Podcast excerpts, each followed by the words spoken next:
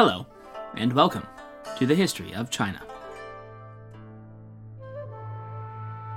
Episode 92 Sage Mother, Divine Sovereign.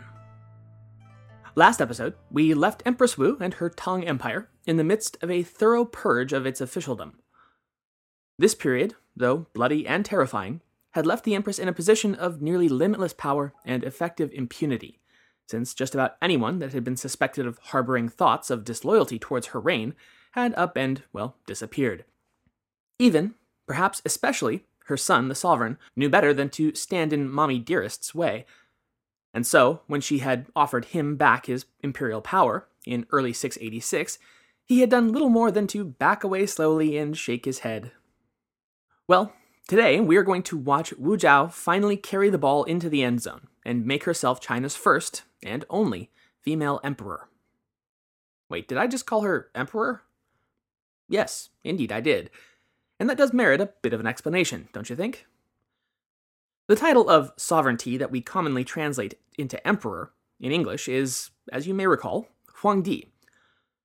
But we translate it to emperor more for convenience sake than pure accuracy. As with much of the Chinese language, Huangdi is a genderless term meaning most closely divine sovereign, so it can, theoretically, and in practice once, be applied to either sex. Why not just keep using the title of Empress, though? Well, again, we run into some translational issues.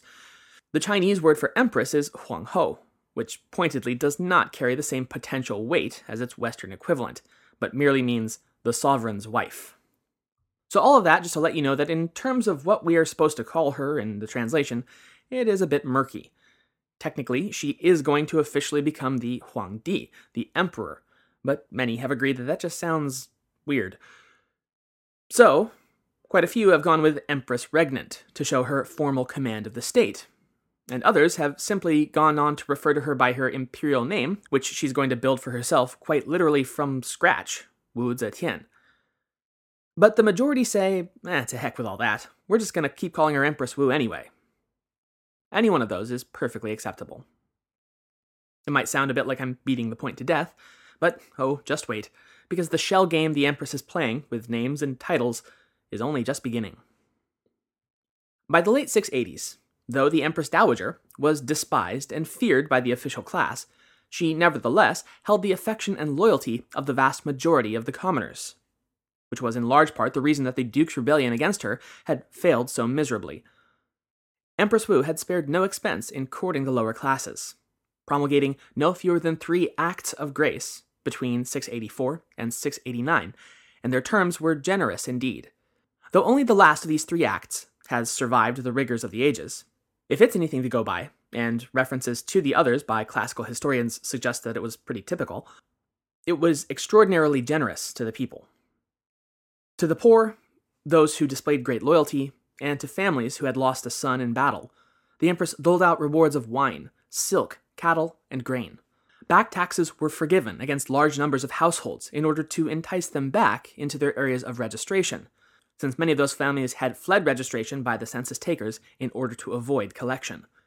And in those areas that had been either depleted by the ongoing construction of Luoyang and its opulent Daming Palace, as well as those that had suffered from Turkish or Tibetan invasions in the border regions, the Empress declared a tax exemption for a full year to allow them to recover. That all might have been fine had the Empire's checkbook been all in order, and its coffers overflowing with currency. As it stood, though, this buying the hearts of the common people would come at a difficult economic time for the Tang. Since the mid 660s, Following the failure of the empire's new system of coinage to break the hyperinflation loop caused by rampant counterfeiting, the price of goods had spiraled dizzyingly out of control. The price of rice, serving as a worrying example, had between 630 and 660 shot up in price by a hundredfold. Bad harvests, famine, and widespread tax evasion, not to mention the ever ballooning dual costs of border defense and paying the empire's own bureaucracy, had only exacerbated the problem of the currency's failure on the economy. Against this dizzying series of compounding problems, however, the Empress seemed unfailingly more interested in quick fixes and suppression of dissent than attempting to tackle the root causes of this economic squeeze. The results were predictably lackluster and ineffectual. Far more effectual, not to mention expensive, was the Empress's endeavors to create, as Professor Guisso puts it, an imperial aura about herself. Within Luoyang, the new construction projects were as extravagant as they were endless temples, palaces, public works, and of course, at the center of it all, the imperial Daming Palace stood as a testament to the Tang's, or perhaps Wu's own, greatness. In time, the city that had once been merely the secondary capital would cause Chang'an itself to pale in comparison. Guisso goes on, quote, The Empress herself appeared frequently in public, leading magnificent ceremonies, and attempting to associate herself in the public mind with glory and with the Golden Zhou dynasty, whose rituals she frequently evoked. This process would reach its zenith in 689, with a celebration the likes of which China had never before seen the veneration of the Baotu stone, or the treasured image. What in the world is a Baotu stone? Well, it was a rock, purportedly found by a peasant in the riverbed of the Lo River just outside the capital the year prior. It was brought to the attention of the Empress by her nephew and her heir expectant, Wu Chengsi. What made it so particularly appealing to the Empress was that it bore on its surface a prophetic inscription reading, A sage mother shall come to rule mankind, and her imperium shall bring eternal prosperity.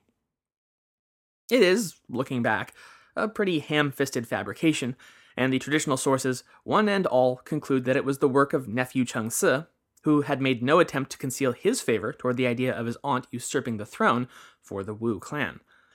Nevertheless, it was enough of an omen for the famously superstitious Wu, or maybe just far too appealing to her own vanity, to pass up. Stephen N. Kory writes about the procession in his paper, The Remarkably Resonant and Resilient Tang Dynasty Augural Stone.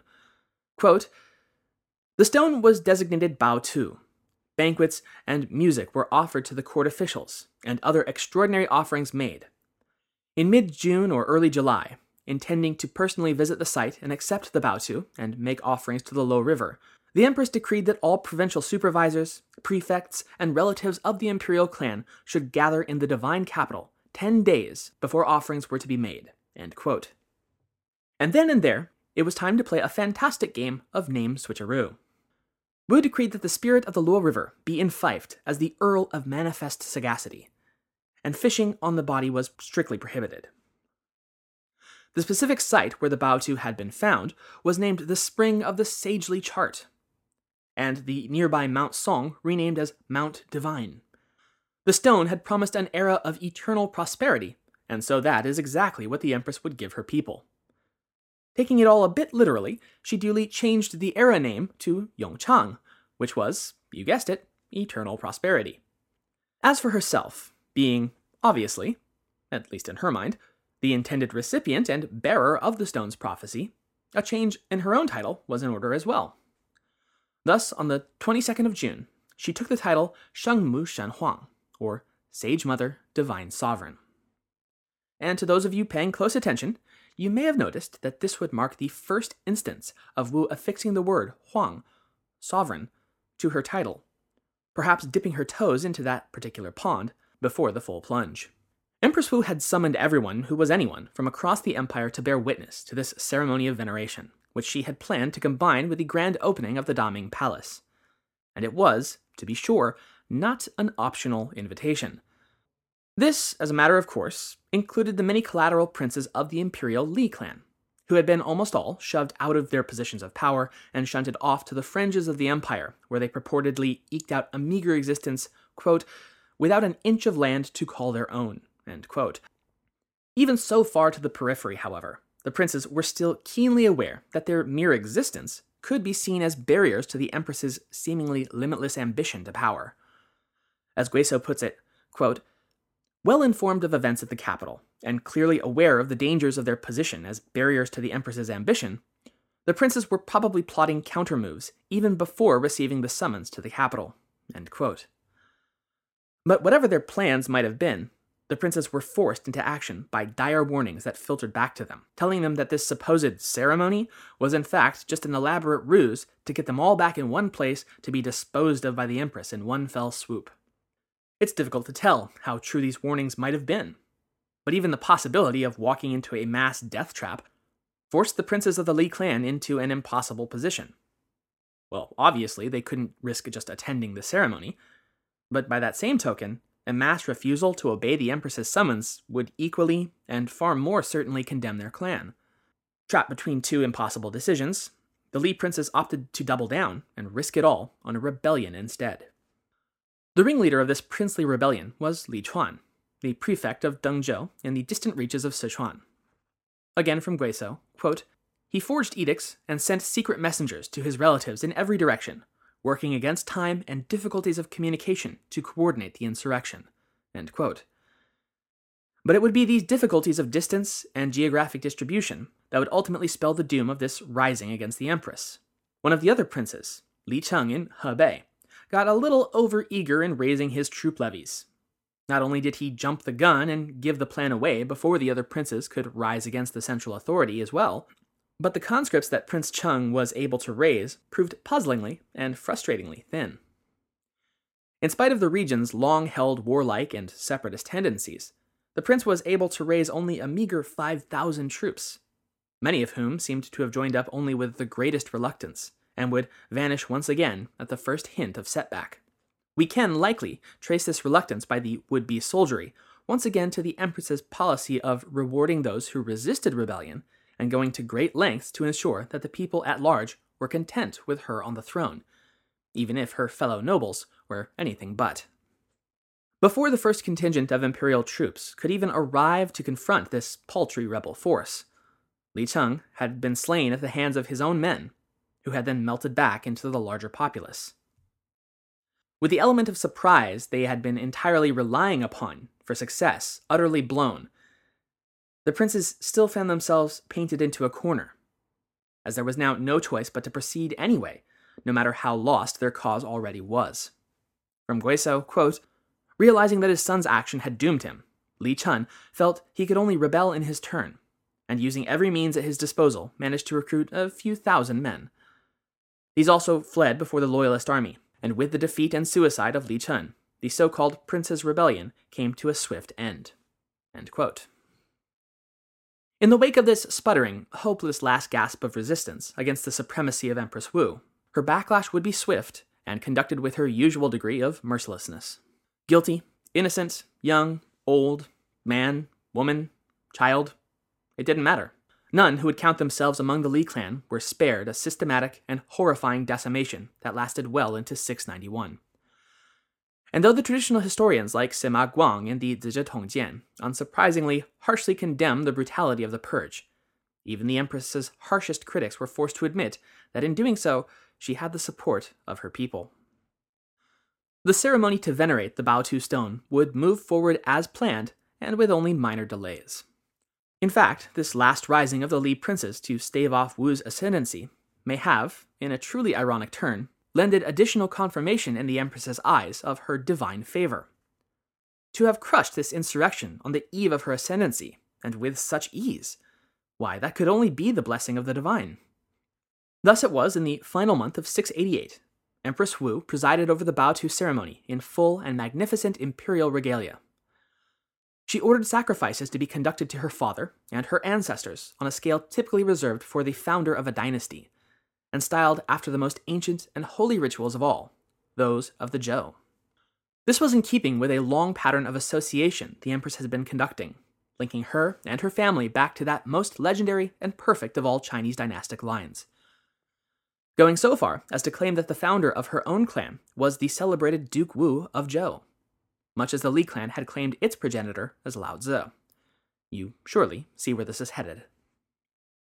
Before that inevitability becomes reality, though, there would be two further steps to pave the way for Wu's usurpation of the Tang dynasty for herself.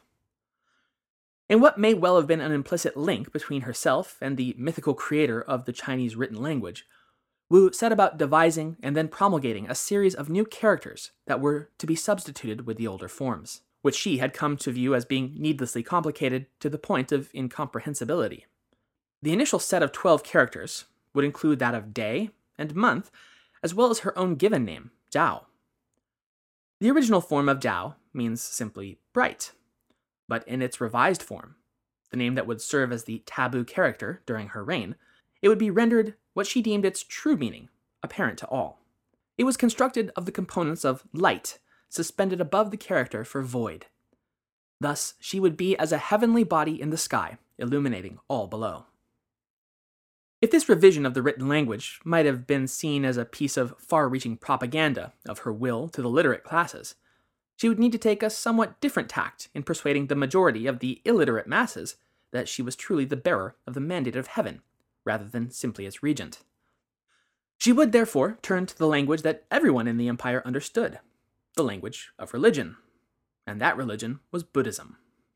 The predominant sect of Buddhism in China at this time, as we have discussed before, was the Mahayana school.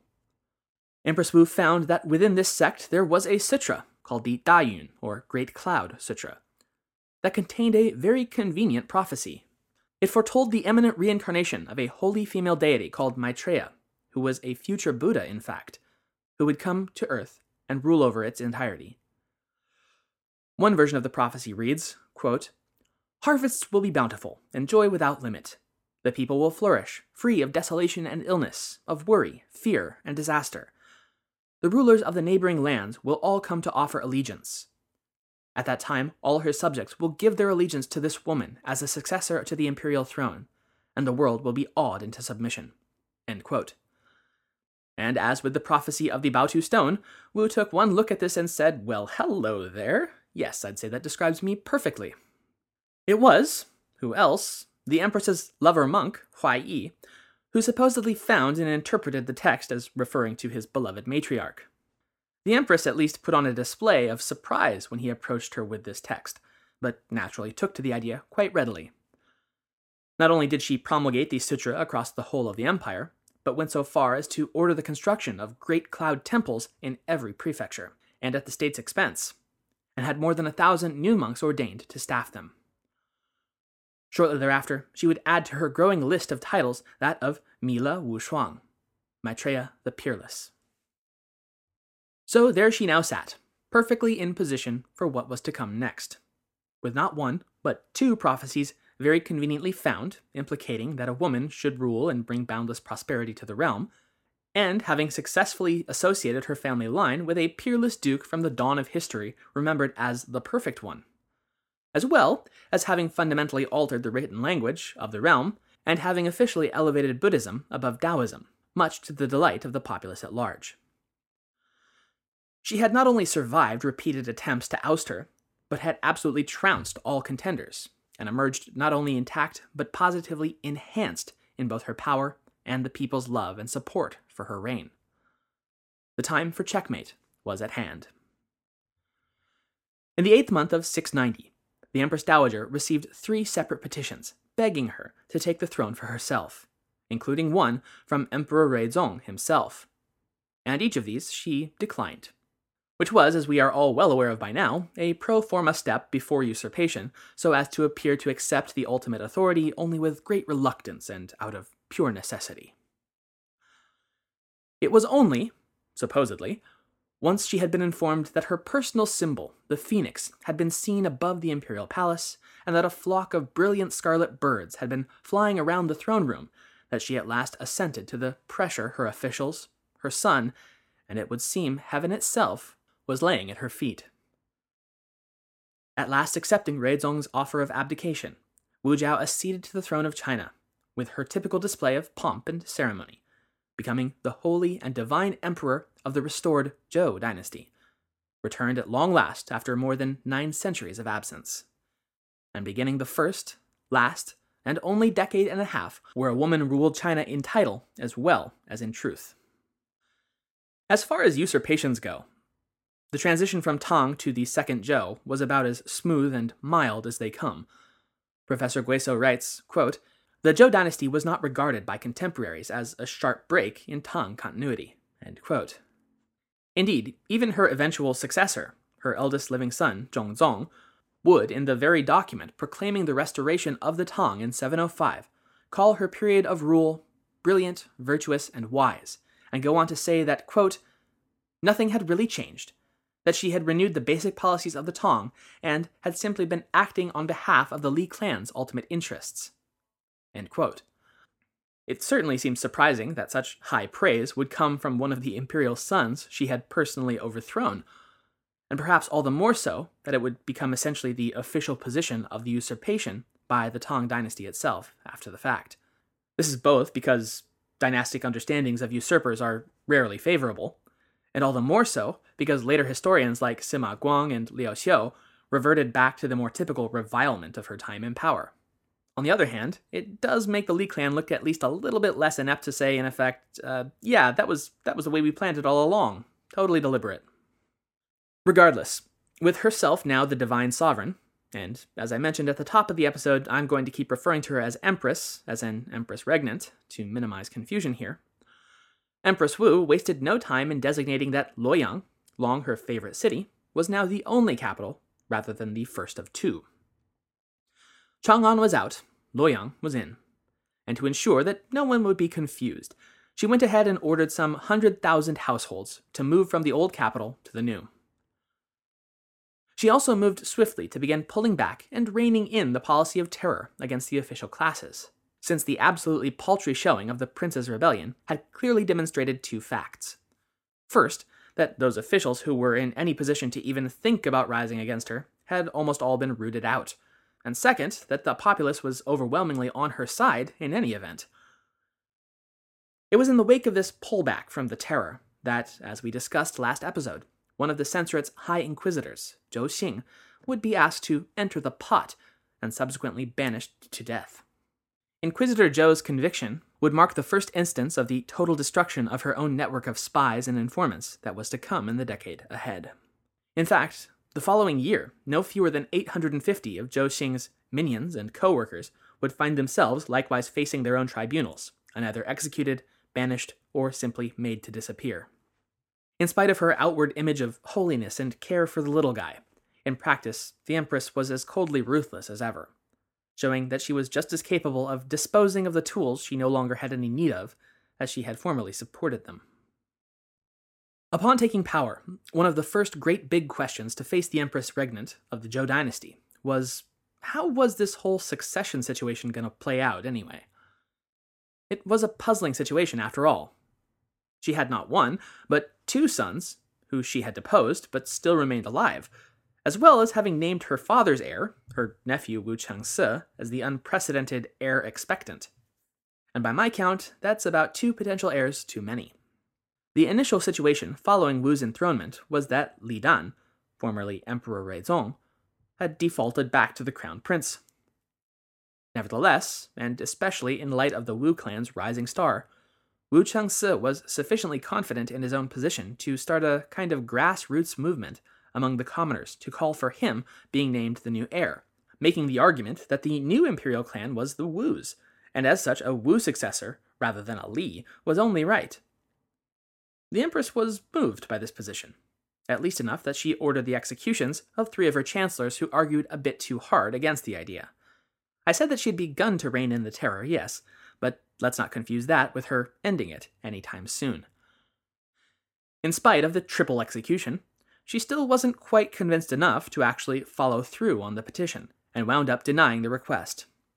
Though she did allow the commoner leader of the petitioners, a man named Wang Qingzhi, free access to the imperial palace so that he might hold audience with her. Into this uncertain situation, one of the great defenders of the Tang dynasty's interests arose, in the form of one of the Empress's chancellors, Li Zhaode. And I should point out that although he was defending the imperial Li clan's interests and was himself surnamed Li, he was not of the royal line and had in fact earned his high standing through the examination system. He was a hardliner, a stickler, perhaps you could even call him a zealot for law and order, which was evidenced by him famously beating to death a high official and close personal friend of the High Inquisitor Lai Junchen at that, in full view of the palace for the crime of wearing the wrong robes to work.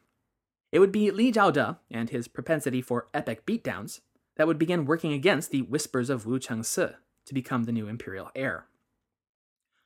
First and foremost, those pesky peasants the Empress had given free access to the palace, and who kept pressuring her on Chengsi's behalf.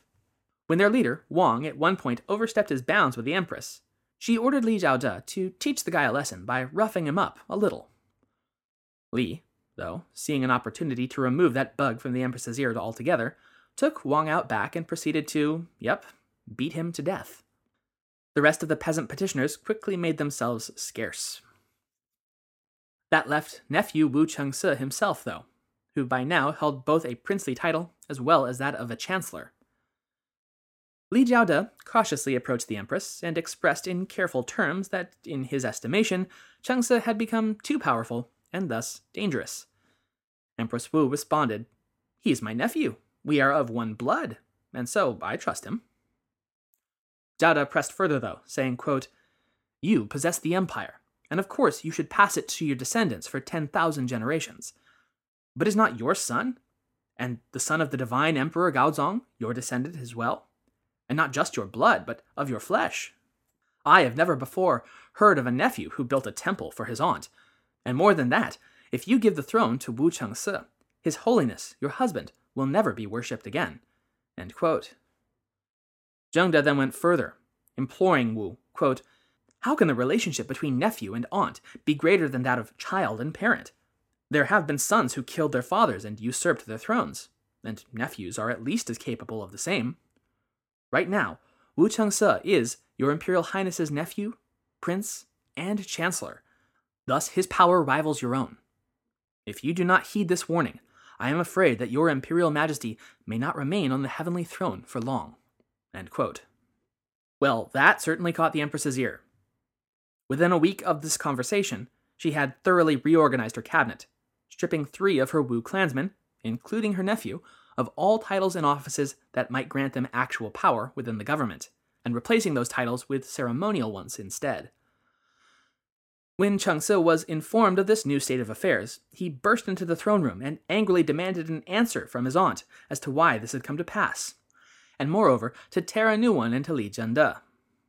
He was cut off mid rant by the Empress, though, who, with her usual cool calmness, said, quote, Since I have employed Minister Li, I have found my first sound sleep in years. He has, and continues to devote his every effort on our behalf and that of the dynasty. Therefore, I will have your silence on the matter. This is not to say the matter of succession was settled. Far from it. And though Ruizong would retain the title of heir for the time being, he was never allowed to settle very comfortably into it. The Empress kept her youngest son guessing and fearing for his and his family's fate for years to come. Those who she deemed had become too close to the crown prince, she took pains to punish. And in 693, she would order the deaths of two of his favorite consorts on patently baseless accusations of witchcraft leveled against them by a vindictive lady in waiting. The crown prince felt his own position and life in such a precarious state that he didn't even dare to mourn their loss, but instead was forced to carry on as though nothing had happened at all. Even that wouldn't be enough to spare the prince and his associates from the dangers of being too close to the Empress's power, and thus right in her sights. Whispers would ultimately reach the Empress's ears that Ruizong might be plotting treason, and she went right to DEFCON 1, sending her personal pit bull, the High Inquisitor Lai Junchen, on him and most especially his companions. Inquisitor Lai's investigation saw the mass arrest, questioning, and of course, heinous torture of many of the Crown Prince's close associates and servants, and in short order he had them singing exactly the tune he wished to hear. Yes, many of them begged. The prince is treasonous. I'm ready to usurp the throne, and my grandmother is plotting rebellion. Who else do you want to be treasonous? And I'll tell you. It was enough, more than enough, to seal Crown Prince Li Dan's fate. And this would have been the part where he's dragged out into the marketplace and quartered, except for one rather exceptional twist of fate. Faced with the prospect of the most intense tortures Inquisitor Lai could offer up, one of the prince's servants, named An Jingcan, resisted and refused to serve his master up on a platter.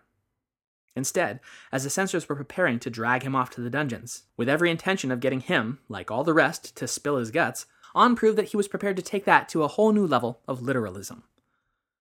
He loudly protested the prince's innocence, and then grabbed a knife and cut open his own stomach as a proclamation of his sincerity.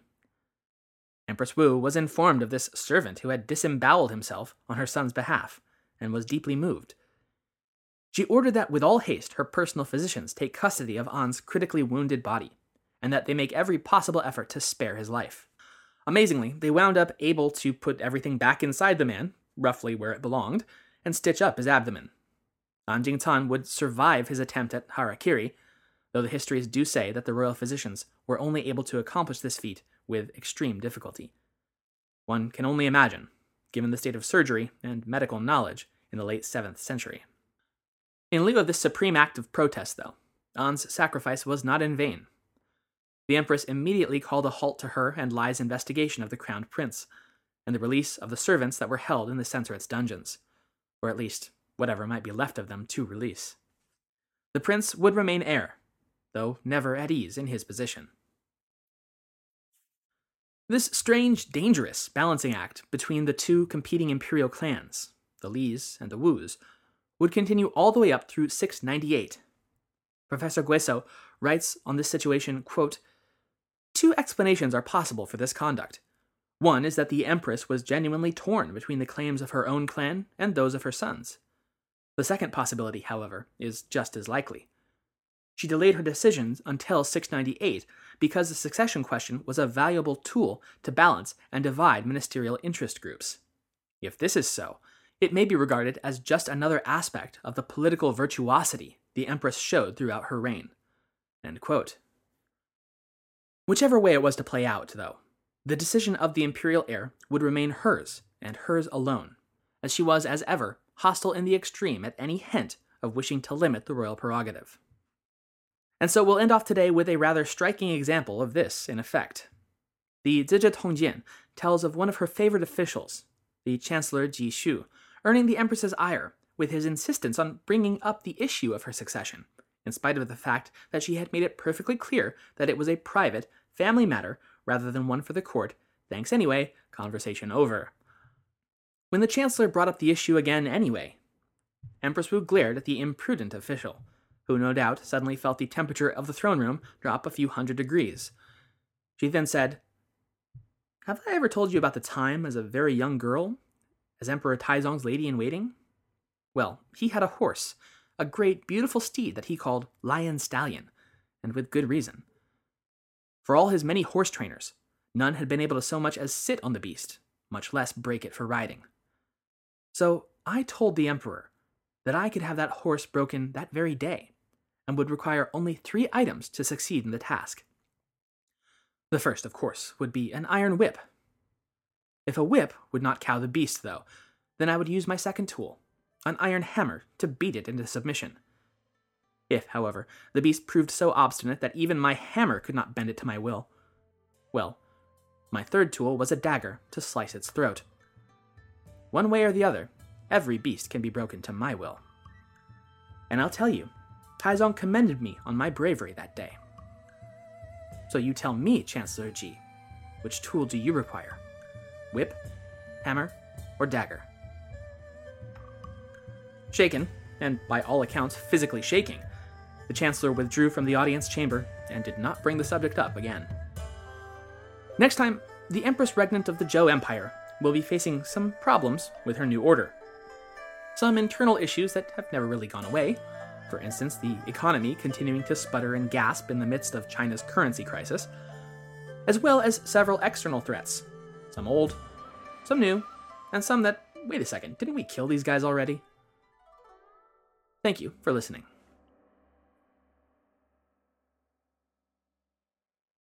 If you're in the market for another great history podcast while waiting for the next History of China, may I suggest David Crowther's The History of England, where he traces the rain soaked, tea guzzling story of that soggy island in the North Atlantic. It is a fascinating tale, and brilliantly told by David, so I suggest you go give it a listen.